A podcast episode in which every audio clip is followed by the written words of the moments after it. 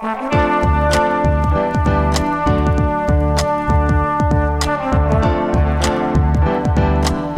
listening to the Co Main Event Podcast. And now your hosts, Ben Fowlkes and Chad Dundas. That's right. You're listening to another episode of the Co Main Event Mixed Martial Arts Podcast. I'm Chad Dundas. That's Ben Fowlkes. We meet here every single week to chop up all the prominent, newsworthy, and hilarious happenings in the world of mixed martial arts. Ben, we've got some breaking news this week on the Co Main Event Podcast. The new website is up. Co-mainevent.com has a whole new look.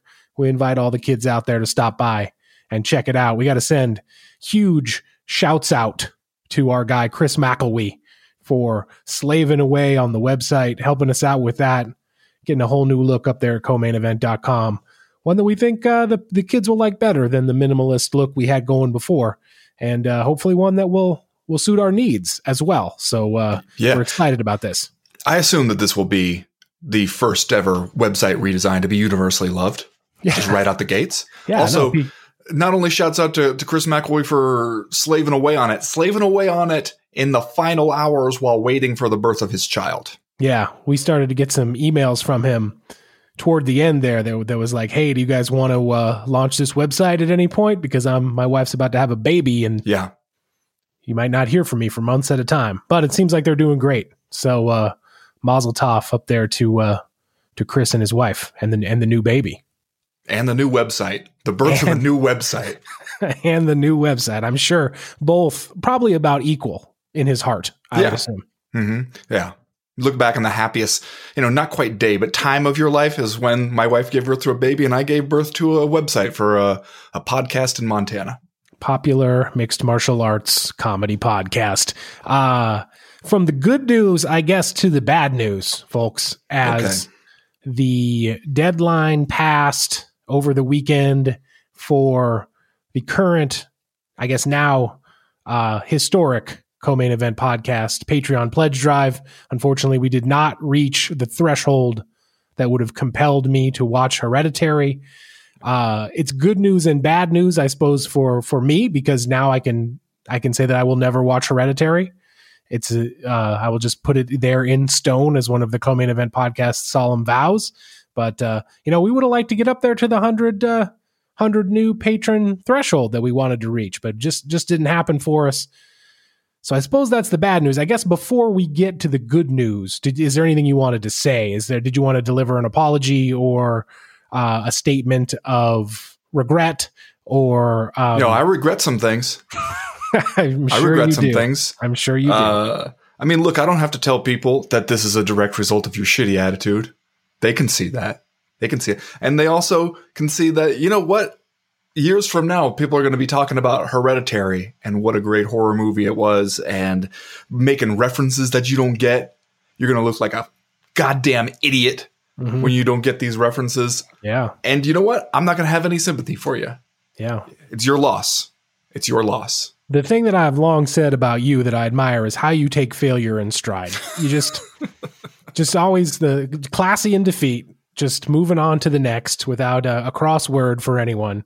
A real, you know what? A real Anderson Silva type is what I can say about you, Ben Fowlkes. This would have worked if you hadn't been such a terrible person there. I said it.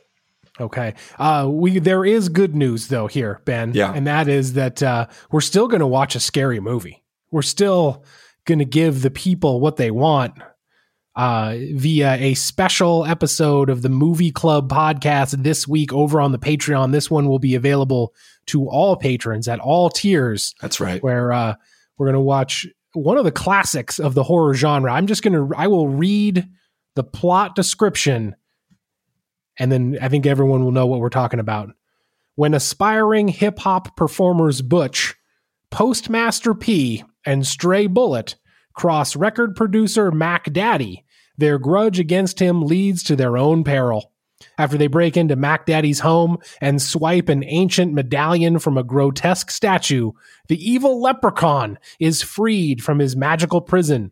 Soon, the sinister little man is on the trail of Butch, Postmaster P, and Stray Bullet, along with Mac Daddy himself. That's right, folks. This week on the movie club, it's Leprechaun in the Hood. Okay.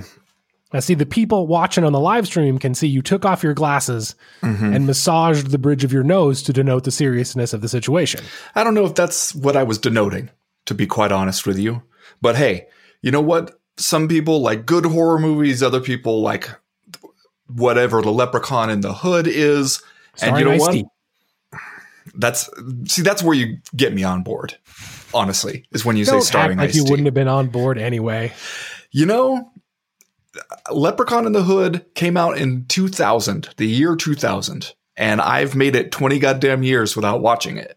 So I it probably would have continued on indefinitely not watching it if not for this unfortunate turn that things have taken. But you know what? I'm on board now. Leprechaun in the Hood. Let's find out what that leprechaun gets up to in the hood. I'm sure there will be no uh, offensive stereotypes at all. Uh, a breezy one hour and 31 minutes okay. available on most streaming sites for pretty cheap. I think you can get it for about two bucks over on Amazon Prime. Ice T, Coolio. It's a star studded cast, man. So and we're not so, uh, watching the three hour director's cut, is what you're saying. If it's out there, let's let's see if we can get it, and uh, that will be. We'll probably do that. What on release that episode on Thursday, Wednesday or Thursday this week. Sure. And so uh, that'll be out there for all the uh, all the new patrons to enjoy. So don't say it wasn't a total loss. We, you know, we're all going to have some fun. We got music this week uh, from our guys Foreign Cache. That's C A C H E, an LA based production duo. If you like what you hear from them on the show, you can check out more of their stuff over at foreigncache.bandcamp.com or soundcloud.com slash foreign cache. Again, that's C A C H E as in cash. Really pleased to be able to share their music this week. Three rounds as usual this week in the co-main event podcast. In round number one, Dana White says Anderson Silva has one fight left on his UFC deal. But after Saturday's loss to Uriah Hall, they will definitely not be offering it to him. So where does that leave us? And in round number two, Israel Adesanya moves up in weight to fight Jan Blachowicz for the light heavyweight title. And the defining question of this super fight might be why? And in round number three, the COVID Cup goes down this weekend as Glover Teixeira is finally set to fight Thiago Santos. You know, maybe, barring any last minute changes. All that plus, are you fucking kidding me and just saying stuff? But first, like we always do about this time, let's do a little bit of listener mail. Listener mail. First piece of listener mail this week comes to us from Drew DiMaggio. Okay. I think a uh, a relative of Joe DiMaggio, a, an ancestor. Yeah, Joe DiMaggio's ne'er do well grandson. I guess it wouldn't be an ancestor. It would be a uh, what would you call it? Something Progeny. about Drew. I picture Drew DiMaggio rolling up in a Trans Am with a pack of cigarettes in his sleeve and and you know what? I'm into it. Well, let's see what he's got to say here. Uh, I know Dana and his nonsensical unpromoting is not a new thing, but there has there ever been a more frustrating example than his criticism of Uriah Hall after this fight? Rather than highlight Anderson Silva's good movement and building up the guy who, in all caps, knocked him out, Dana talks about Anderson Silva like he's an octogenarian and then launches an assault on Hall for being one of the most, quote, gun shy fighters in the UFC. Hall is a great representative of mixed martial arts and has been part of numerous exciting fights. And he has produced several ex- uh, exciting jaw dropping finishes. And Dana goes in on him seemingly for no good reason.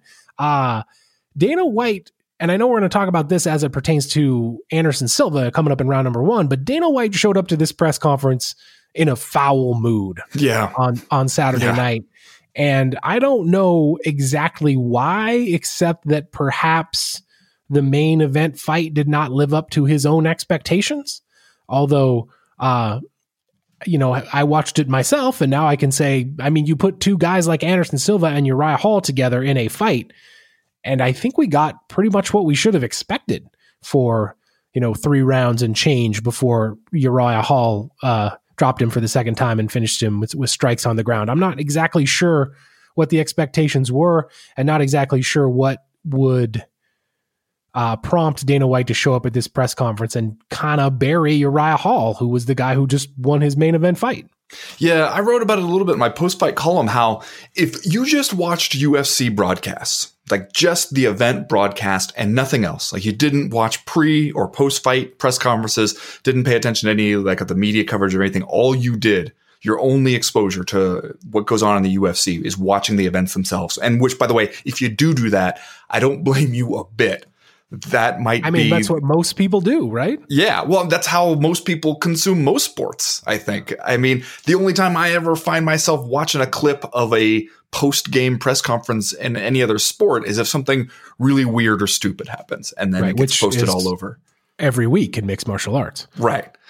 But if you only watch that, it would come as a real surprise to you to learn that this was not, in fact, a heartbreaking yet beautiful and tender moment inside the UFC octagon because yeah. that's what it appeared to be if you just watched it. That's how the, the commentators framed it that Uriah Hall had knocked out Anderson Silva and they shared this emotional moment with Uriah Hall crying in the cage. It was the shit from the WWE where Shawn Michaels looks at Ric Flair and tells him, I'm sorry, I love you, and then kicks him in the face. It was that, except real life. And the commentators really spent some time with that moment and driving home the emotional impact of that moment. And then you show up to the post fight press conference, and Dana White makes a that goes out of his way to make a point that this fight sucked and never should have been made. And both guys suck, basically. Yeah. yeah. And in he ends up just taking these shots at Uriah Hall solely, it seems, to prove that Anderson Silva should not be fighting anymore. And it's like you you made the fight. You got you know he said like oh I I or Dana White's version of taking responsibility for something is saying I knew that this was this fight was a bad idea, but he talked me into it, and the outcome of the fight proves that I was right. That's yeah. that's what he said afterwards. And then in order to back up that point was like, hey, he lost to Uriah Hall who sucks, basically, is what Dana White said. The most gun shy fighter in the UFC threw 11 strikes or whatever and, and whatever round. And you're like, well, I mean, I just came away from watching the broadcast where they were telling me what a great moment this was. And it was like a really emotional moment to see these guys there, like kneeling in front of each other, like crying and embracing.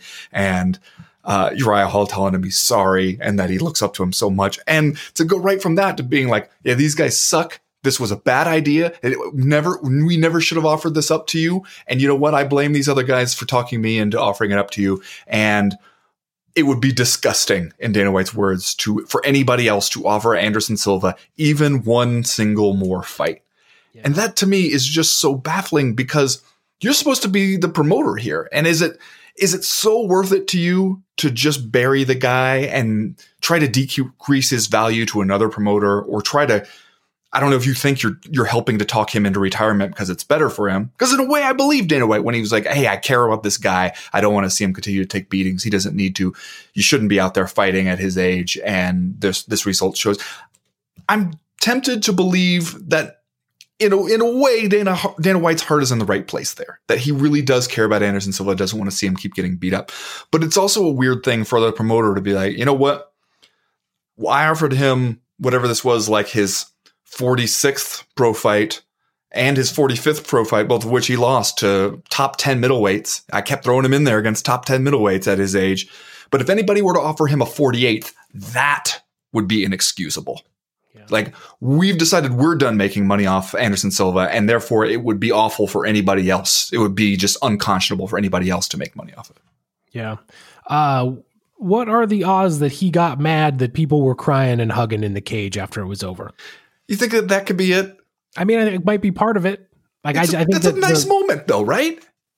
Yeah, absolutely. Like, like, and uh, you, you know, I know we'll talk about Anderson Silva later, but like Uriah Hall, for all of his potential drawbacks as a fighter, like, seems like a very, very decent human. Like, you might even make the argument too decent for this sport.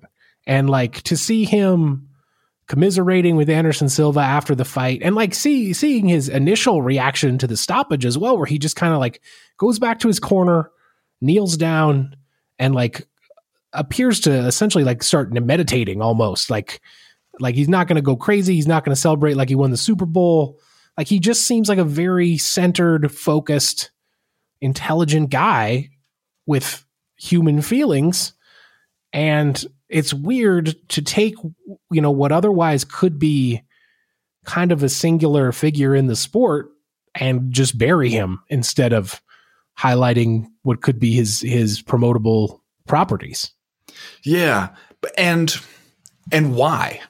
Is the question because I don't, I don't know. And I like I would agree that like Uriah Hall can be kind of a frustrating athlete to watch fight. Like he reminds me just in in terms of sheer physicality a little bit of Holly Holm in that like you see him and you think this dude should murder everyone and then he goes out there and has like a, a patient uh you know somewhat slow paced game plan where it seems like it takes him a couple rounds to get out of the get the get the Ferrari into fifth gear. But then, you know, by the time the third round rolls around, he drops Anderson Silva at the end of it, and then he comes out and finishes him a minute into the fourth round. So it's not like you can't say the guy didn't have a killer instinct. He did exactly what he was supposed to do and gets the victory. I just I don't understand why it would be important to to bury him, especially since you're you know we'll talk about this also later in the show but like you are clearly scrounging around for 185 pound contenders like apparently you don't feel like you have any. Uh, and like you've got Uriah Hall now on a three fight win streak. I believe he has won uh, four of his last five, and his only loss in that stretch is to Paulo Costa, the guy who was previously the number one contender. And then you like you look at his previous losses before that, all the way back in 2016, 2015, he lost to Gegard Mousasi, who he had beaten earlier, uh, Derek Brunson, and Robert Whitaker. Like that's that is a uh, a respectable group of losses for Uriah Hall, who may well be coming into his own as a as a martial artist here. It just doesn't make any sense to me for the company and the guy in charge to to treat him like this in the wake yeah. of a win. Yeah, no, it's it serves no purpose, especially if you're the guy who's supposed to be promoting people. Next question this week uh, comes to us from Buddy Lamp, who writes, "So Greg Hardy dot dot dot crusher of cans question mark."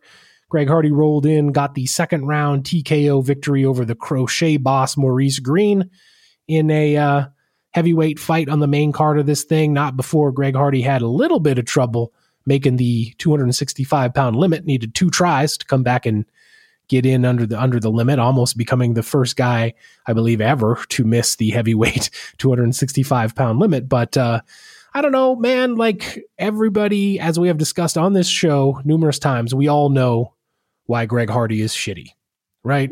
Greg Hardy's shittiness is well documented. And I don't think he's the kind of guy that very many people can get behind in terms of uh, like supporting him as an athlete or a fighter but you kind of got to shrug your shoulders and say that like if you would certainly not to discount any of the personal issues because he is explicitly shitty. But like just in terms of performance this was his best this was his best showing in the octagon so far i thought against a guy in maurice greene who hasn't been like a top flight contender but has also gotten some wins on his own in the ufc so like i don't know just in terms of pure fighting this is an okay performance from greg hardy. I don't know that this would be the one where i would come out afterwards and say can crusher. Yeah yeah, because Maurice Greene has has been a guy who who can do some stuff. You know, not yeah, a top reasonable. heavyweight or anything, but yeah, it it is a, a improvement from some of the guys we've seen Greg Hardy fight so far. Uh, honestly, I think Greg Hardy has been one of the bigger winners of pandemic UFC just because it's the only time he doesn't get booed. You know, uh, like uh, when he shows up to fight in these empty arenas, nobody boos him, which everybody boo. He gets booed every single other time. So it, this is kind of an improvement. It was interesting though afterwards where you know, Malki Kawa's agent tweeted that this fight almost didn't happen. Greg Hardy alluded to some kind of extortion plot against him.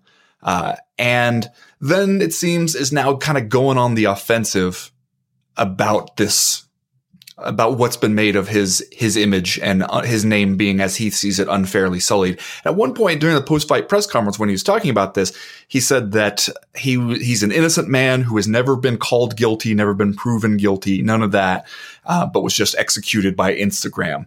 And that's just not true. Right. Like, that's just he actually was literally found guilty. He was found guilty in a bench trial uh, in a domestic violence bench trial in 2014, appealed it, wanted a jury trial. Um, after I guess he felt like, okay, it seems like maybe initially thought, okay, if I just have like one judge here deciding it, maybe I have a better chance. And that judge heard all the evidence and said, yeah, this guy's guilty of this thing. And then he appealed it, wanted a jury trial. The case was dropped after the the victim stopped cooperating, reportedly after reaching some kind of private settlement with Hardy. So you you you you paid your way out of that one to make it go away. Also, uh, the thing that finally ended his stay in the NFL for good was getting arrested on felony possession of cocaine, taking a plea deal to to knock it down to a misdemeanor. But then that's when the all the NFL teams decided they'd have enough of Greg Hardy, and he moved on to trying to be an MMA fighter. So to go out now and be like, I never did anything wrong and I am a victim of like a smear campaign of people just trying to falsely accuse me and profit off of it. I don't know, man. That doesn't make you any more likable to the people who decided that they already didn't like you for this. Plus, remember when the UFC first signed him for like Dana White's contender series, they put together a video package that just alluded to him trying to put legal troubles in the past. And they were kind of trying to make it out to be a redemption story. But as we pointed out at the time, it's hard to be a redemption story if you never say, I did something wrong and I was sorry. And now he's saying, I never did anything to be sorry for in the first place. And so he's just kind of like staking out that territory. And that's, that seems going to be it going forward. Uh, but I, I mean, it's hard to say when you see a guy his age winning some heavyweight fights. Clearly, he's a big, powerful, athletic dude who has learned fast, picked up a lot of stuff fast, improved very quickly. Uh, the the fight IQ has gotten better. The every, everything that he does has gotten better, and yet it's so hard to say how far this guy can go in the heavyweight division because there's a huge gulf between like you know uh, a number 18 heavyweight in the world and the the top five. Like the yeah. there's arguably no weight class where there's a bigger jump between those. Yeah. And you can see the athleticism, like when he scrambles on the ground in this fight with uh, Maurice Greene, you could see the athleticism, the quickness that he's able to kind of change positions and get himself out of out of danger. Uh, and you can also see the power he knocks Maurice Greene down with like kind of a scoop jab the first time around, and then finished him with with strikes and hammer fists on the ground. Of course, Maurice Greene was somewhat upset with the stoppage, but uh, you know he did he did kind of go down right on his face there in a way that you can't really yeah, go he can't down be too if upset. you if you don't want the the referee to stop it. Uh, I agree with you. It, it's hard to say like what the the ceiling is here for Greg Hardy. I think that there are some, you know, if you were in Greg Hardy's corner, I think that there would be some cause for not necessarily concern, but some reasons to temper your excitement. Like almost missing weight at the heavyweight limit, I think is is one of the uh, things that would give you give you some pause. He doesn't certainly doesn't look like a world beater. Uh, he's out there breathing pretty heavy all the way around in this fight, despite this the fact asthma, Chad. Come on, that it, well, I guess that is true. Yeah, uh, it wasn't particularly a high paced fight. It just, uh, I mean, he's. It seems like he is. Uh, he is improving, but when you, I still watch him fight, and I still every time it happens, I just think, why are we spending time on this guy? Like, uh, clearly the UFC sees something promotable in him, and obviously his previous notoriety is the entirety of that. I don't think he'd be out there if he didn't have that past. And yet the past is almost completely negative.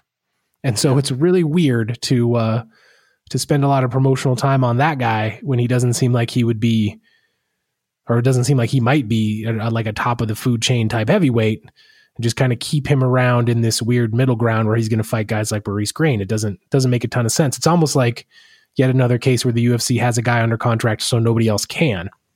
Hmm. Okay. So keep, you're saying this is all a plot to keep Bellator from making Jake Hager versus Greg Hardy? Well, I don't know about that. Like, and like the UFC in the past has seemed not just like tolerant of Greg Hardy, but like explicitly giddy to be in business with the guy. So yeah. it, I, I don't, I don't know that he has yet justified that, but it is apparent at this point that he will continue to be around. So there you are. Next question this week comes to us from Tracy Dickinson, who writes Are we better off just seeing fighters as fighters and not knowing anything else about them? I was pretty impressed by Thug Nasty's performance against Touchy Fili and was excited to see what he can do at featherweight. But then I saw enough of his anti mask comments that it made me wish I'd seen nothing about him beyond the fight so that I could still enjoy him. I've had this happen with other fighters I follow on Twitter before. I see you, Jorge Masvidal. I'm wondering what you thought of Bryce Mitchell's performance, but also uh, wondering how you often how often you wish you knew nothing about fighters other than the fights uh, they are in. Yeah. Uh, this is here's another question, Ben. Where if you just randomly tuned into the show and heard us talking about a fight between a guy named Thug Nasty and a guy named Touchy Feely, it might sound a little weird to people outside the bubble. And yet, it is a good indication of what you could expect if you come into this world. This is not by any means a, a one-off aberration that'll never happen again. Yeah. So I mean, this is this this deal about finding out more than you wanted to know about fighters is the the Matt Hughes principle, yeah. right? When Matt Hughes was welterweight champion and he was out there taking people down and destroying them, and everybody loved him, and then all of a sudden he shows up on the Ultimate Fighter, and it starts to seem like, oh wait a second, maybe this guy's an insufferable prick. Yeah. And then uh, he he does himself some damage with his autobiography. The kind of the longer he sticks around, the more we were kind of like, oh, maybe we don't like this guy after all.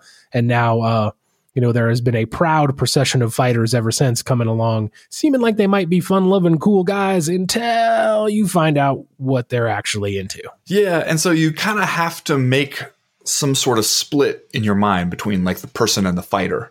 Because you, when you're talking about them, the same way we kind of do with Greg Hardy, I guess. But the, with Bryce Mitchell, especially, you look at the guy and he just keeps winning fights, even though he seems at times you think, well, maybe he's one dimensional. Maybe this grappling heavy style won't work as he climbs up the, the featherweight ranks. Uh, much better fighters up there who seem like they'd be capable of shutting this down. And yet he just keeps winning. Just keeps winning one right after the other and surprising and impressing me every time he does it.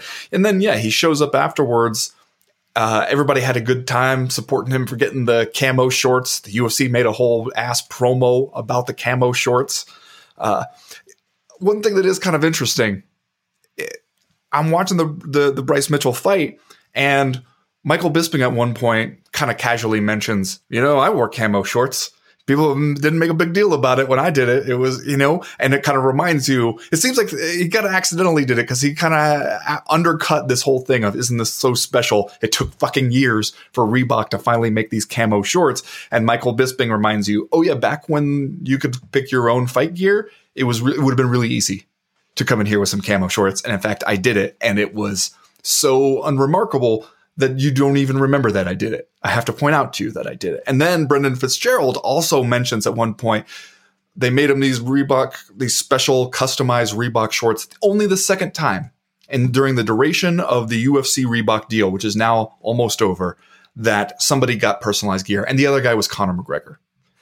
And it makes you harken back to the start of this when we were told they're going to work with fighters, they're going to come up with customized gear. It's going to be awesome. Everybody's going to get to have their say and create their own kind of signature look. And then now we are at the end, and Brendan Fitzgerald seemed like he was just trying to give you trivia, but ended up highlighting just how ridiculous it is that they they were able to do it for Conor McGregor, and then it took years of lobbying for them to do something as simple as camo shorts for Bryce Mitchell, and we made a huge goddamn deal out of it. But then, yeah, you you know he shows up. He looks great in this fight against uh, Andre Fili. Uh, keeps the undefeated streak going. I mean, I'm not going to be the guy who sits here and, and, rallies for a Bryce Mitchell versus Ryan Hall fight, except that yes, I absolutely am going to be that guy. Wow. But, but then he goes a post fight press conference and he has a whole diatribe about masks about how you shouldn't make people wear masks during the pandemic. It should be optional. Like if you want to wear a mask, good for you. Just totally missing the point about why why we're wearing the masks and why it works. Like how it doesn't work if only some people are wearing the mask, and how makes an unfortunate analogy to hey, people die on the interstate all the time in car accidents, and uh, you know we haven't closed the interstates. And it's like, yeah, but we have made many, many laws about how you have to operate your car on the road like so in order to be so it's safe for everybody we don't just say like hey just figure it out yourselves do whatever you want out there like it's a it's the analogy that undercuts the point even and at one point he's even like he he said something along the lines of they claim it's killed 270 people in Arkansas. And by the way, when you're saying, first of all, that you claim, you're already kind of in conspiracy theory territory, being like, I don't believe all these deaths are from COVID. And then I went and looked it up to see if he's right about it. Uh, Arkansas says they have like almost 2,000 deaths from uh, COVID 19 right now, and like 33 just added. So maybe, like, maybe Bryce Mitchell isn't who you want to go to for up to date, like, science during the pandemic information. And yet he wants to go out of his way to, like, make it an issue. Yeah. I will clarify, at least for myself, though, like, kind of made himself seem like a dumbass here with the mask diatribe, and unfortunately, people not being willing to wear the masks is going to cause a, a lot more COVID 19 deaths. It's going to make us so we are mired in this pandemic, perhaps forever. Uh, but like it's for whatever reason, it's still easier for me to exclude Bryce Mitchell, the the dumbass person, from Bryce Mitchell, the impressive fighter, than it is for me to do that with someone like Greg Hardy, who has caused physical fair. damage to another human being, to a woman. Uh, That's so fair. I will. I uh, you know I said earlier Greg Hardy seems like he is explicitly shitty given everything that we've seen from him. I'm not going to say the same thing about Bryce Mitchell yet, but he definitely joins the uh, the list of people along with Jorge Masvidal, who Tracy brought up, and along with Jared Cannonier, who like, uh, yeah, we are probably better off if we don't find out the political beliefs of of these guys who get paid to fight each other stripped to the waist locked yeah. inside a steel cage for our enjoyment. Also, I mean, you see like Aljamain Sterling going off on the mask thing, and it's like, why are the toughest guys in the world the biggest babies about a minor inconvenience? Like wearing the mask, and like especially you get concerned about oh, like what if like uh, you got to let everybody have their businesses open, and so that the economy doesn't crash. And it's like you know you want to have the businesses open, wear a goddamn mask in the grocery store, man then people might feel safe like going in there and we can keep all this stuff open and we can have like some semblance of normalcy and it's not like it's that big a deal. It's not like it's that hard to wear a mask. These guys are out here punching each other in the face and slamming each other on the mat all the time. They can't put on a little fabric just just right there, just cover the, the nose and the mouth. It's not that hard, Chad. It's really not that hard. I agree with you. Uh, Tim Volk writes us to say, "Is Gegard Mousasi Israel Adesanya's hardest potential opponent right now?" Of course, uh, Mousasi just reclaimed the Bellator middleweight title last Thursday with the win over welterweight champ Douglas Lima. If you want to hear us break down that fight in a little bit more depth, go ahead and sign up for the Patreon because we talked about it fairly uh, thoroughly on Friday during the Power Hour, so you could listen to that if you're a member of the Patreon. But uh, like this is an interesting point and one that I thought was was floated on social media, kind of in and around this fight. Uh, Gegard Mousasi might actually be an interesting matchup for Israel Adesanya, although I'm not going to fully go out and say that I would pick him or I thought yeah. he was going to win, but like he does have a fairly compelling skill set that would at least be fun to wind them both up and send them out there and see who won. It would, especially. I mean, we'll get more into what Israel Adesanya has coming up later on in the show. But when you look at what's going on at middleweight now in the UFC, you do kind of wish that you had a guy like Mousasi uh, still laying around. Because he I, I, was looking at his record uh, earlier somebody asked in my mailbag about like how his resume uh, stacks up against active middleweights. And you know since he's over there in bellator doing his thing he's not going to get the same respect for what he's been up to as he would if he were in the UFC. So doing it, but he's one of those rare guys that exited the UFC on a, a sizable winning streak. You know, like he he lost that fight to Uriah Hall in 2015, where he's winning, and then Uriah Hall pulls out like you know some video game shit and puts him away out of nowhere, and then he goes he rebounds, he beats Thales Leites, Thiago Santos, Vitor Belfort, then gets revenge on Uriah Hall with a first round TKO, uh, and then TKOs Chris Weidman. So that's five in a row he wins to exit the UFC. And again, some some good dudes at the time. And then goes over to Bellator, and in his time in Bellator has lost just that one fight, close decision against Rafael Lovato Jr., uh, where he lost the title, and then comes back, beats Lyoto Machida, beats Douglas Lima and this most recent one to reclaim the title. And if you just look at his body of work over the last few years, you got to admit that he is still a good middleweight, still out there doing it. And yeah, style wise, it would be interesting to see him against Israel Adesanya. And yet, uh, I'd probably pick Israel Adesanya. You know what I'm saying?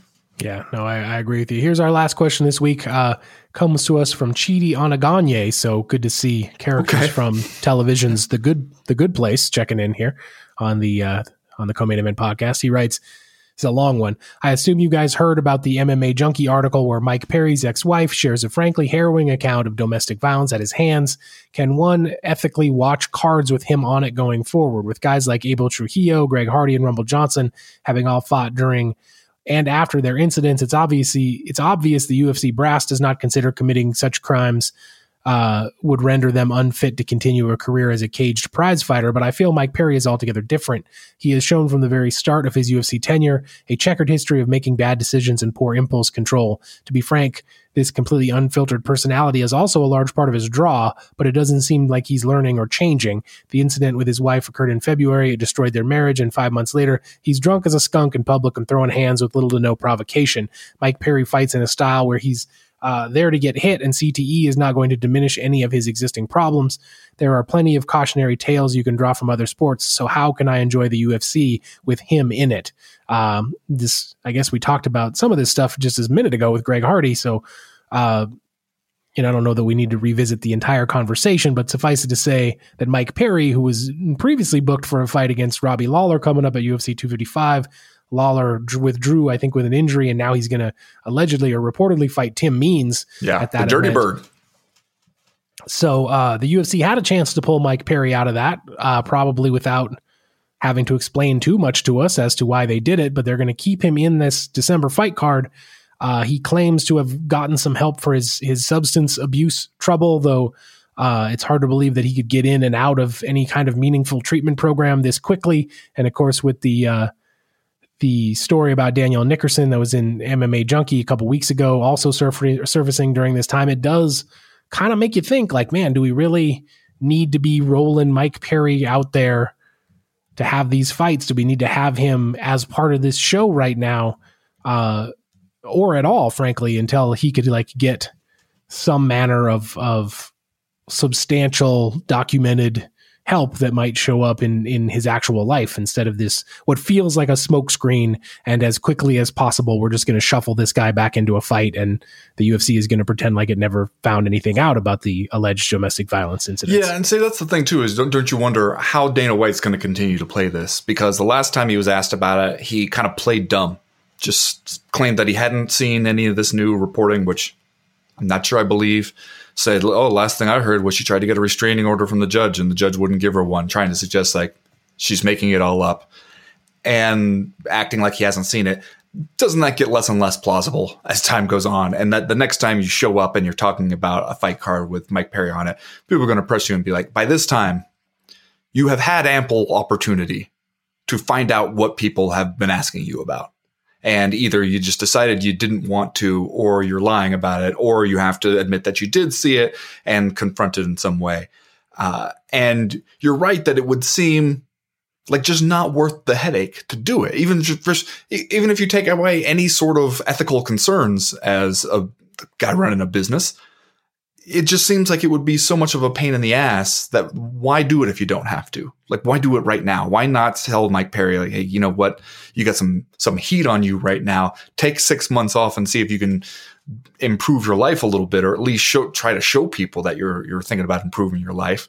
And then maybe when the heat dies down, you can come back. Like that would just seem like the easier thing to do. But it again, kind of like we saw with Dana White's response to Greg Hardy stuff, it was like the more people offer up any sort of criticism on it, the more he doubles down and is like, well, it must be the right thing because it's what I decided to do. And therefore, like, I, I never second guess myself. Yeah. And well, and now there's going to be more opportunities for people to ask him about it. Like you could ask him about it tomorrow if there's going to be media. Are they doing the contender series right now? They are, aren't they?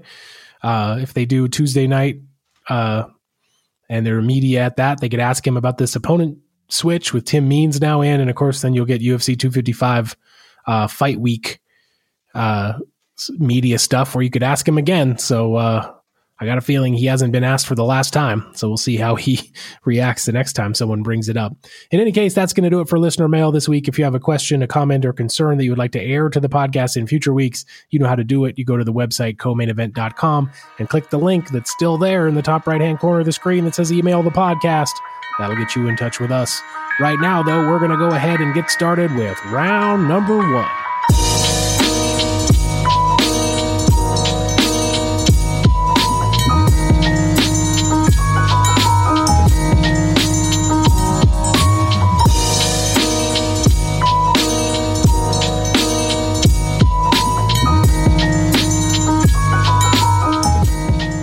Well, Ben, we talked about the Uriah Hall side of the equation earlier in the show. Let's turn our attention here now to Anderson Silva, who lost via TKO to Hall about a minute and 30 seconds into the fourth round in their main event middleweight fight on Saturday night at this UFC on ESPN Plus event. This is, we are led to believe, perhaps Anderson Silva's last fight in the UFC, perhaps his last fight anywhere.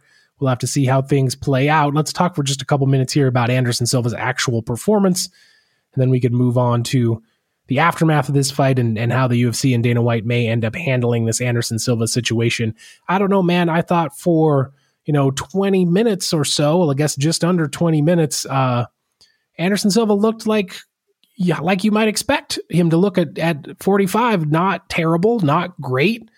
Uh, had some nice moments, may have won the first couple of rounds of this fight, and yet just kind of looks like, you know, he's lost enough steam that he can't really do the Anderson Silva stuff anymore. Yeah. He can't fight with his hands at his waist. He can't charge forward and and you know throw uh, shots at your face with little or no regard to how you're going to fire back. He can't duck or slip those punches with the ease that he used to. Uh, he can still catch you coming in with a leg kick, but he's not going to knock you down with it. It's kind of the way it seems. And so uh, he doesn't seem like he is completely cooked, but at the same time, also not like the guy who who used to be uh, the best pound for pound fighter on the planet, and kind of a you know as will happen to you if you fight as long as he did into his mid forties, doesn't take as much uh, you know, when he gets touched on the temple or the chin for him to go down these days as it as it once did. I don't know that I feel like the UFC is doing reverse psychology on me, man. Like if I had seen this Anderson Silva fight and then the UFC was like, "Oh, we're all about having him come back and fight again. We can't wait to throw him out there with another young up and coming middleweight." I probably would have been like, "Really?" Because it doesn't seem like he's the same Anderson Silva as before. But now, because the UFC seems to be like indicating that they might just try to legally end the guy's career because they still have him under contract and he still has allegedly one fight left. Now I'm kind of being like, well, man, if Anderson Silva wants to fight, it's his right. He should be able to fight. I feel like I've been, I've personally been the victim of some reverse psychology here. Yeah. I mean, I know what you mean because, well, for one thing, if you're trying to find fights for Anderson Silva, does he absolutely need to fight a top 10 middleweight? Every single because it's not. You look at his his record lately. Uh, we talked about this a little bit on when we discussed, you know, the the complicated legacy he has a little bit on the Power Hour on Friday, but we love to point at his record over the last you know seven years basically. But he fought Chris Weidman twice, Nick Diaz, who he beat, but then it was overturned uh, for the the steroid test lost a close one to Michael Bisping, stepped in on short notice, lost to Daniel Cormier, who then goes on to become a two division champion, won a decision over Derek Brunson, lost to Israel Adesanya, the current middleweight champ, who's on his way to becoming one of the, the greats. Uh, lost to Jared Cannonier, who was a top middleweight contender at the time, lost to number 10th, 10 ranked middleweight uh, Uriah Hall. And you're right, didn't look bad for a lot of that fight. The the chin is the most concerning part, I think. Yeah. I mean, the, his fighting style was never going to age that well, just because it relies on speed and quickness and just avoiding strikes by such a slim margin and being able to fire back, and the the, the timing and the reflexes. If they start to degrade just a little bit, that whole style starts to fall apart. And then when you can't take a punch like you used to, and nobody really can after that long of fighting, that just at 45 and after 40 something pro fights, it's, it's only natural that your chin would start to fade a little bit. But that's the thing that doesn't tend to get better. You know, once that starts to go downhill, it usually just keeps going.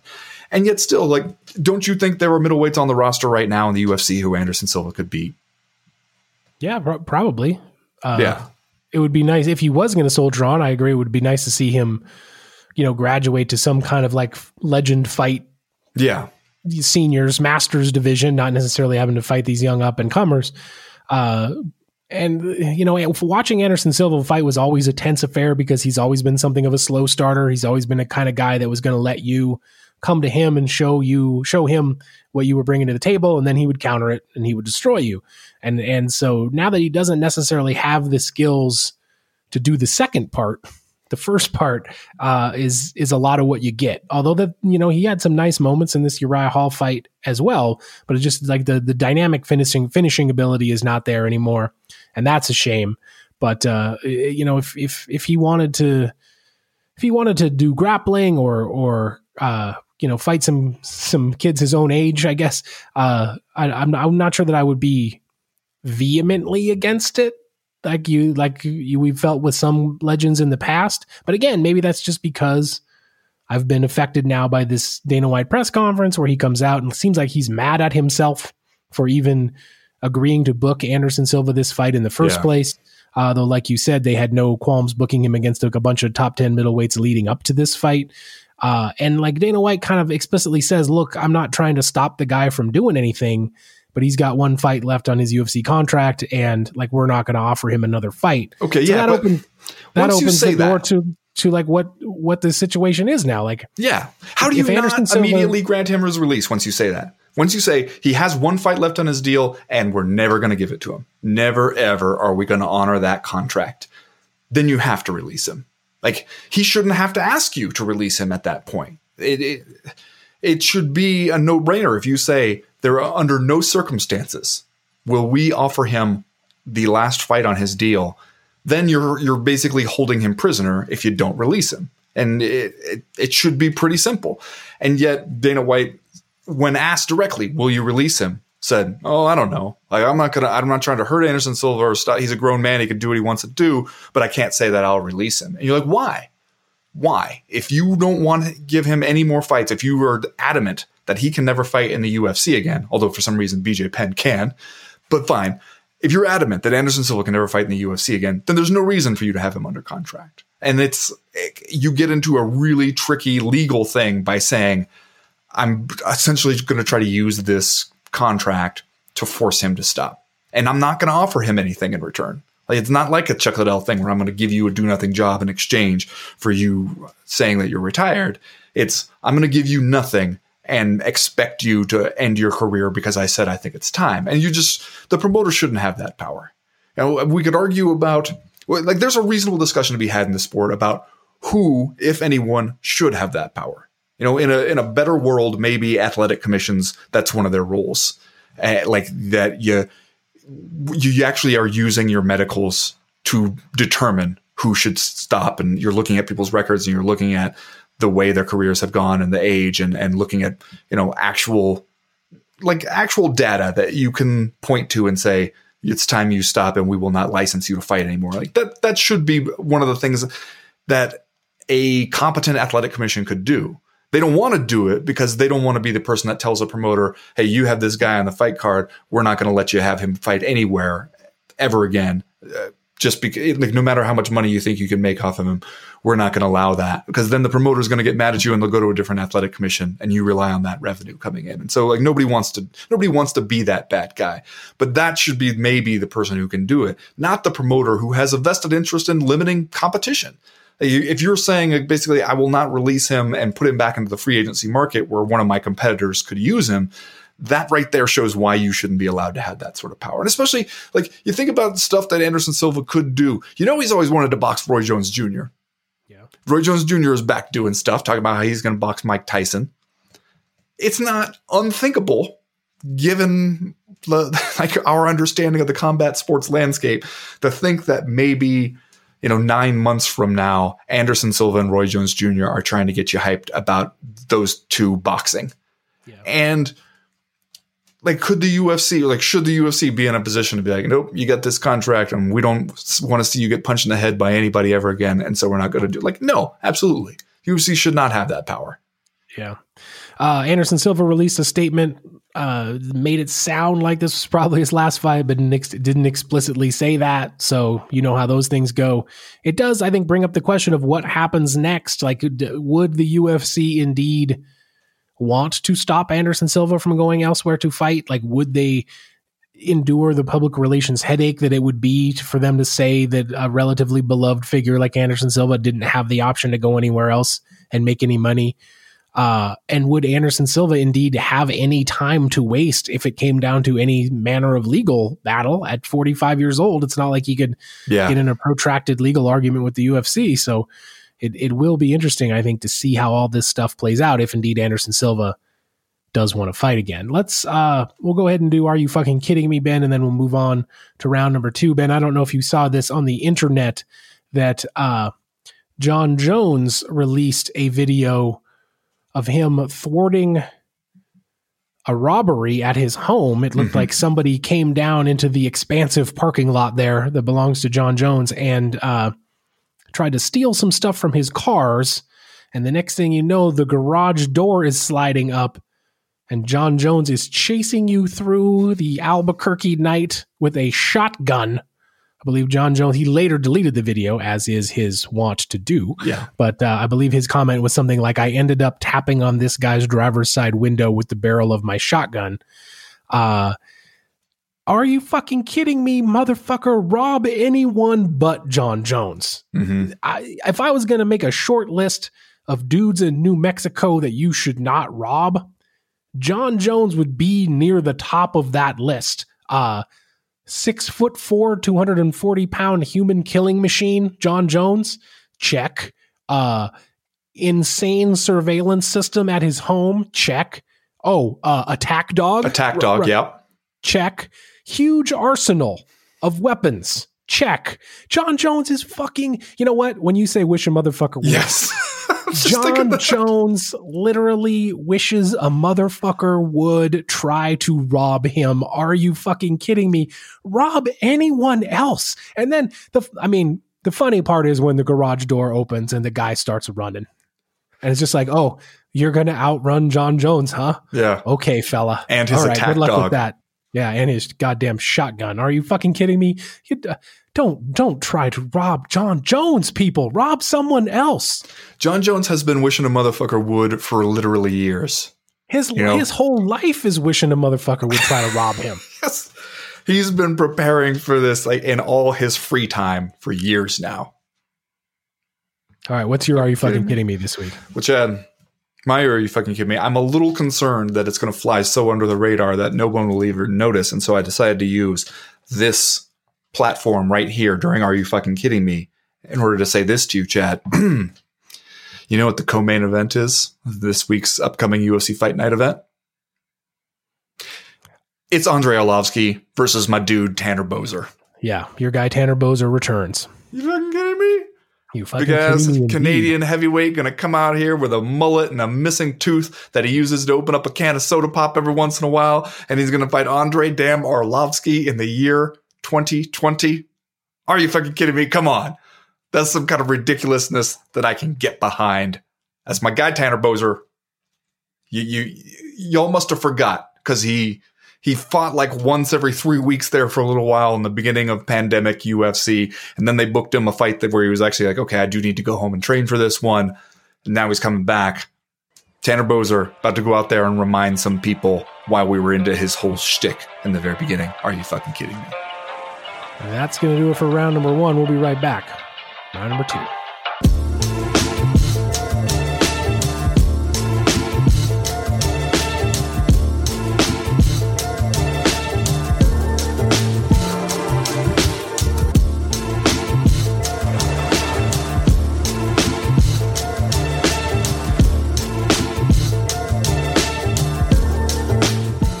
Well, Chad, you want some big news to drop in your post fight press conference after a regular old UFC fight night event. Dana White's going to go ahead and oblige you and tell you, oh, yeah, by the way, we have decided on Israel Adesanya's next fight after his latest successful middleweight title defense.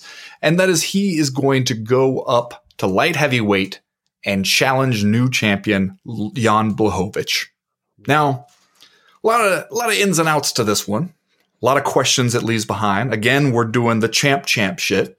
Champion versus champion, giving Israel Adesanya the chance to win two belts, which then, of course, would force us to ask what happens to the old belt? Is he going to actually defend two? That seems unreasonable, especially in these two divisions, and given the this the kind of schedule that he's kept so far. Uh, and then what do you do with one of the vacant titles? We're all going to say tournament. The UFC is going to just decide to pick two guys and have them fight for a vacant belt. All that kind of usual stuff. The main thing that I found myself wondering as I was sitting here preparing for this UFC Fight Night week, where the headlining bout is Thiago Santos versus Glover Teixeira, is are some people over there at UFC headquarters having to throw away some promos they had already made for this one? Yeah, Because you know the selling point. like the first or second time this fight was actually booked. Yeah, uh, we're gonna do the the COVID Cup here between these two guys who are hopefully finally healthy and COVID free and can each get in there and do it. But you know the selling point for this one was going to be winner probably next to fight for the light heavyweight belt. Winner is probably going to be Jan Blachowicz' first title defense. And now, like right before that fight week starts, you basically say, "Oh no, this fight is eh, not entirely meaningless, but definitely not as meaningful as it would have been right before I made this announcement." And so now everybody's just kind of been like, all right, I guess these two guys are going to fight and it's better to win than to lose. But we already know what's happening next at light heavyweight. Yeah. I mean, th- this Israel Adesanya versus Jan Blachowicz fight, I guess, is the kind of thing that we are constantly asking the UFC to do. So, uh, I will momentarily revel in its awesomeness. Like, I definitely want to see Israel Adesanya fight Yanni Blackjacks, and I think that will be a hell of a fun time. And it would be interesting to see Adesanya move up to 205 and see how he can compete there. I know he opened as the favorite. So, uh, it, it will be a fun time will be had. And if he becomes the champ champ, obviously that's just another accolade to add to Adesanya's uh, resume toward per- potential greatness. And all of that is, is good and fun and stuff that we should support. And yet the timing of it, as you mentioned, still leaves me kind of scratching my head and wondering why. And most, uh, most seriously wondering like is Israel Adesanya just on a master Jon Jones troll job here? Like is he is the whole point of this thing for Israel Adesanya to win the belt and then stand there in the middle of the cage with his middleweight title and be like, "Hey, Jon Jones, I got my title and now I got yours too. Why don't you come try to get it back?"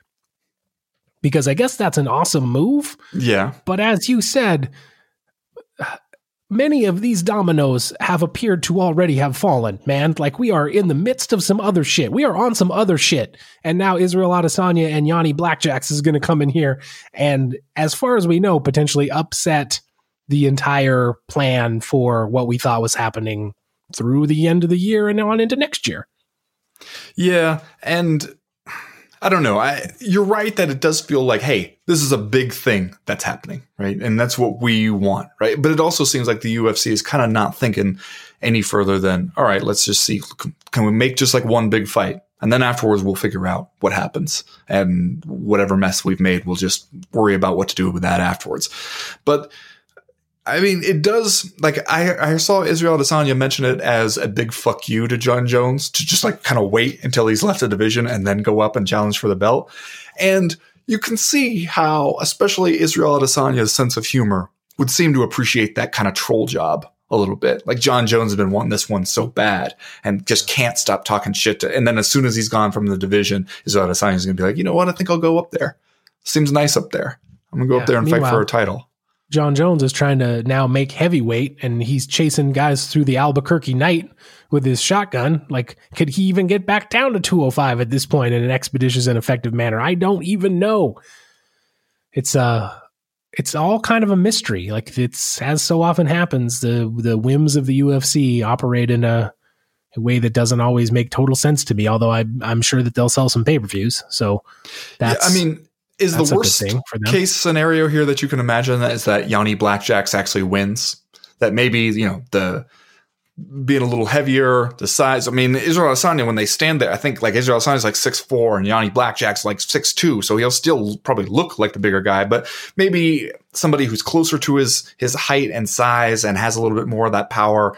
Maybe the the legendary Polish power yeah. You're going to have to d- contend with that. Maybe also somebody who can use his size and suffocate you in close a little bit more.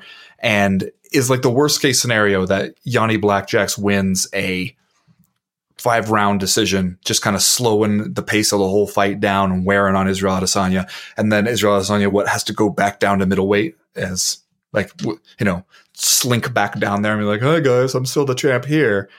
Uh, like I don't know. It seems like this is the fight you make if you think that Israel Adesanya is going to win and, and get into some champ champ shit and really launch him into that next superstar tier.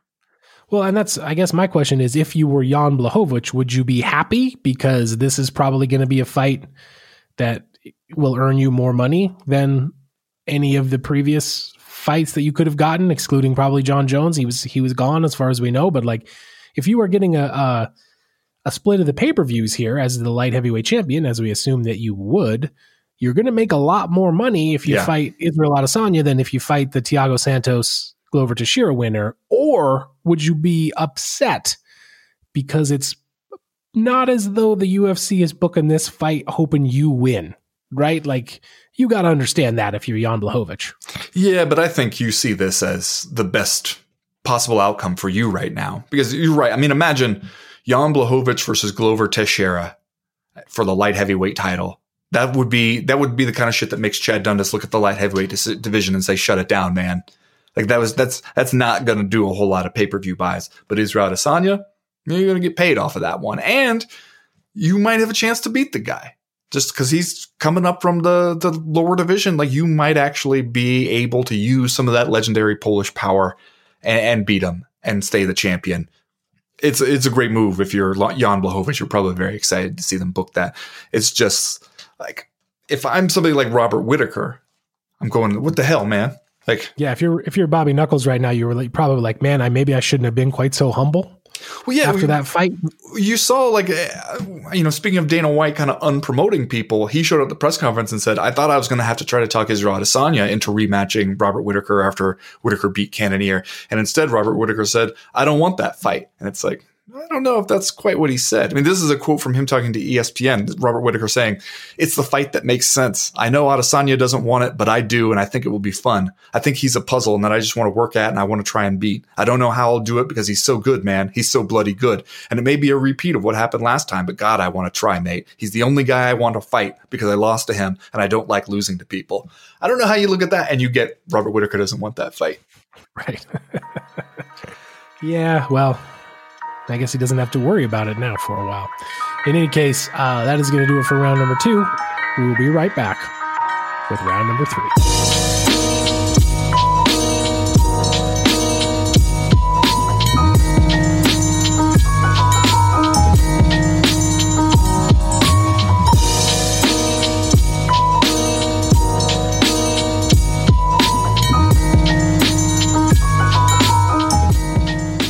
Well, Ben, perhaps the third time is the charm for the COVID Cup coming up this weekend. Light heavyweight main event from down there at the UFC Apex. Thiago Santos against Glover Teixeira. Tried to do this one a couple times before, but uh, dueling positive COVID tests, one for Teixeira, one for Santos, and we had to postpone it both times. So here we go. Uh, one more time here in a fight that, as you mentioned earlier in the show, may have been robbed of some of its urgency since what was once a number one contender fight, assumed a number one contender fight at 205 pounds, now is not. As Dana White announced, Israel Adesanya will fight Jan Blachowicz for the championship. So uh, we're going to get together, we as the MMA community, and watch, hopefully, Glover Teixeira fight Thiago Santos this weekend. And uh, I don't know what else to say about it. I don't know what else we should hope for to see here out of this uh, fight, which will probably be a hard hitting fun affair in its own Yeah. right. Just if we were going to have it in a in a vacuum, which we are at this point. I'm going to be really interested to see what the commentators do with this one now. Because you know what they would have said beforehand. It would have been like, this is a fight to determine a top contender. This is a fight to see who's likely next for the champion Jan Blachowicz. And a champion who you, you at least think that a lot of light heavyweights are seeing him as a little bit vulnerable. Like at least way more vulnerable than Jon Jones was. Yes. And so I'm sure a lot of people were thinking it's a matter of who can get there first and and and fight this guy. And especially if you're somebody like Thiago Santos. And then you get the news like, okay, you're you're fighting on what now seems like a light heavyweight eliminator, but you won't be next. Like at best, maybe you'll be on the backup list. You you might get the first call if something happens to one of the guys, either as Adesanya or Jan Blachowicz for before their title fight. Maybe that's what you're fighting. Maybe what you're fighting here is not to get knocked back in line. And yet that does take a whole lot away from the stakes and on a fight card that really doesn't have a ton going for it, you know? Yeah. Yeah. Did they announce a date of when Blachowicz and, and Adesanya are supposed to do it? Or is it still so. just uh, theoretical? So, yeah, you you are maybe fighting to be an, an injury replacement here.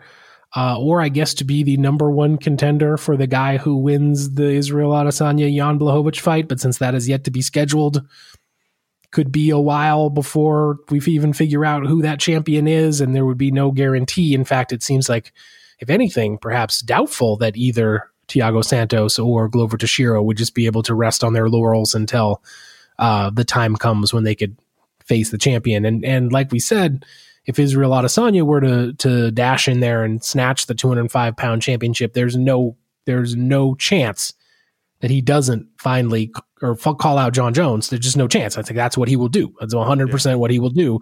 And uh, depending on what stage we are at with getting Jon Jones up to heavyweight, like Jon Jones might turn around and come back down and fight Israel Adesanya, man. At which case, if you are the winner of Teixeira versus Santos, I don't I don't know what to tell you. I, yeah, uh, I mean, pack a lunch, I guess, because you're going to be waiting a while. Don't you think that, especially if we're talking about a Stipe Miocic Francis Ngannou fight, like in March or whatever, that if here in the next few months, sometimes Israel Adesanya goes up there, beats Jan Blachowicz, says like Jon Jones, I got your belt, you're gonna come get it. I mean, Jon Jones, I think, goes sprinting back to light heavyweight like he heard someone trying to break into his car. Garage door. Yep, the garage door opens up. and we just see the ring cam of Jon Jones going sprinting out looking for Israel Adesanya in the Albuquerque night. Because he he couldn't resist that, and it would be a big money fight, and you're just going to be sitting around waiting so long because the way things have been going at heavyweight, it's probably like if you're just playing the odds, you go Stipe probably beats Francis Ngannou by doing the exact same thing that he did before over the course of five rounds, and then says, I need six more months off before I can turn around and be ready to face Jon Jones. And so you're sitting around going like, all right, I can go all this time without a paycheck, or I can put down the pork rinds and stop deadlifting for a couple weeks and maybe get back down there to 205 and fight Israel Adesanya, make a whole bunch of money. Not a great deal for the winner of Glover versus Thiago, but probably also a much more likely scenario and the one that has you know Dana White's eyes flip into dollar signs like a goddamn Looney Tunes cartoon. So you can see how that would go. You know. Yeah. In terms of the actual fight here, uh, what are you going to be looking at most acutely? I guess for me, I want to see Thiago Santos get out there and uh, see how he looks after knee surgeries and and a protracted time off we hope he's at 100%. We assume he's at 100%, uh, and especially now coming off disease as well. So uh, there's going to be a lot of question marks surrounding Thiago Santos, but it will be interesting to see, you know, if he can go out there, uh, not not just with like the the previous athleticism, but just like that goddamn ferocity that had him on that four fight win streak before he rolled into his own razor thin loss to Jon Jones back at UFC 239 in July of last year. Yeah, I mean, I think what you're really looking for is how's his mobility look? And he still move around the same way? Does he look like he's lost anything there? How's his timing and everything? You know, after just being off for a while, does he look rusty at all? And does he go in there and still fight with that same balls out aggression that he has? You know, like that's that's kind of what you're looking for there. And and you got to be careful against a guy like Glover Teixeira, who he can box and he can hit, he could take a punch. He's a tough guy, but like he's a beatable opponent for Thiago Santos. If Thiago Santos is all there, if he's all the way back and he's 100%, he should beat Glover Teixeira. Yeah. Glover Teixeira rolls in on a four fight win streak, most recently, as we all remember, against Anthony Smith. Man, one of the things that strikes me here is that Glover Teixeira is 41, Thiago Santos is 36 and coming off double knee surgeries and a terrible disease. Uh, both these guys got to be looking at their watches, right? And just being like, really? You guys are going to throw a curveball now into the light heavyweight title picture? Yeah. Like, now? Really? Because neither of us are spring chickens over here. Like we neither of us have an unlimited amount of time to wait to make this happen, and all of a sudden Israel Adesanya is coming over, uh, seemingly just to flip the bird to uh, Jon Jones. yeah, I mean, you know, Glover seems like a laid back kind of guy. I'm sure he's not too bothered by it. Uh, if I were Thiago, I would be a little bit more miffed because you would have seen your path to the title get somehow like suddenly a lot easier when Jan Blachowicz became champion. You're like, okay, I know I can beat that guy. And I, I, can probably beat the guy that you've put in between me and that guy. and then right before you get a chance to, you find out. I'm sorry, they're doing what now? They said they're the plan is to do what? Huh. Yeah. Okay. Because that seems to plunge you into a kind of weird purgatory. Yeah, and uh, there there will be watching it all go down on Saturday night. Um, let's go ahead and do just saying stuff here, Ben, and then we will get out of here for this week. Do we have a do we have a joint just saying stuff? I believe we do. I believe we do. It, it's that time again. It's like we do almost every time this year, Ben. November 1st, as we record the proper this week, the day after Halloween, it's time for us to take our annual stroll through the world of mixed martial arts Halloween costumes. Okay. You know, okay. one thing that I noticed just scrolling through MMA Junkie has a pretty good rundown in the blue corner this week of all of the uh, all of the Halloween costumes from from notable MMA fighters this year. Uh, a lot fewer just sexy costumes this year. You know, normally everyone's out there with their shirt off. Mhm. Everybody has a skimpy, sexy nurse who's been killed, sexy uh, architect who's been killed, sexy librarian who has a terrible skin wasting disease. Like you know, you know what the MMA Yeah. costumes look like. I've seen it. A lot of a lot of kind of conservative looks this year from what I'm seeing. You got Conor McGregor up here as a, in his own words, a hybrid Joker Batman type thing. Okay. So that was one that he clearly just had in the closet. Mhm. Uh, Chuck Liddell's got the uh, mohawk dyed blue, but otherwise doesn't appear to be doing much of a costume. Oh, Chuck. You got Clay Guida dressed, of course, as the dude from the Big Lebowski. Uh, also looks like maybe he's out at a bar, which is is good for him. uh, Dustin Poirier has the dad. You know, he's this is just a dad costume right here. You're going to take 15 minutes to uh, do the eye black and Frankenstein stitches on either side of your your face, just so you can take the kids trick or treating.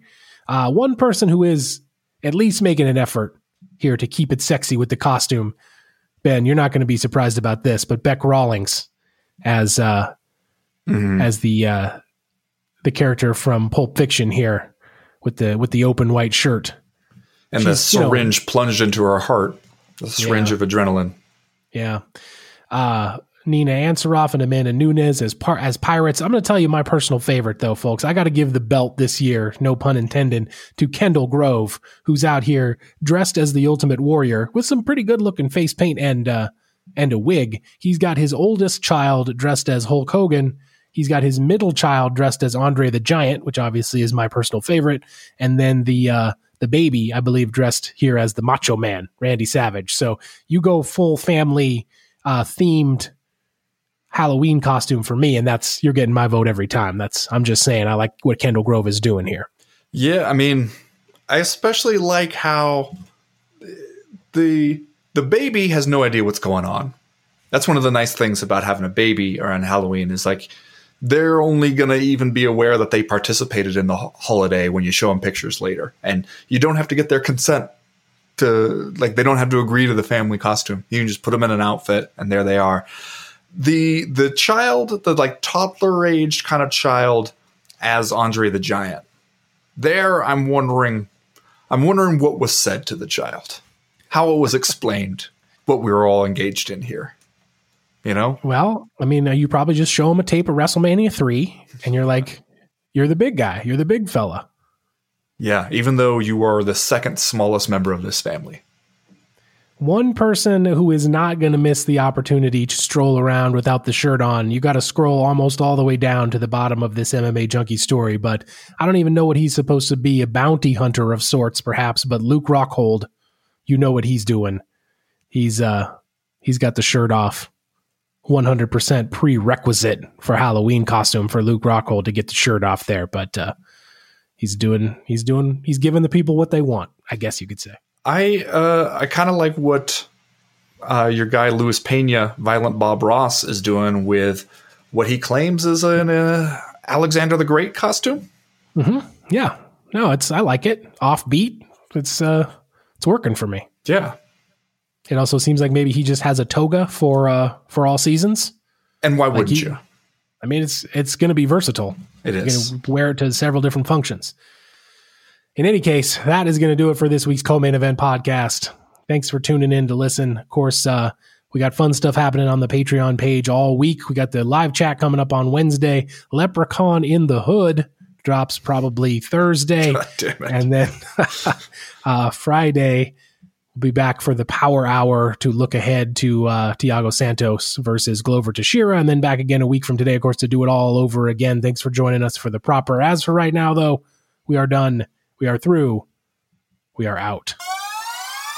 Uh, you, you, didn't mention, I don't think, Gunnar Nelson here, who mentions it's his daughter's one year birthday today. She didn't care much for my Halloween costume. And what he seems to have gone as is a terrifying clown. Oh, oh yeah. He's, uh... And the child is just crying in the picture, which, like, yeah, yeah I can see how demonic clown maybe isn't the kid's favorite.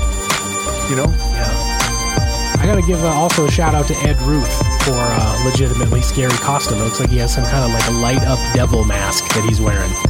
That is, uh, you know, that'll freak you out. That's a scary costume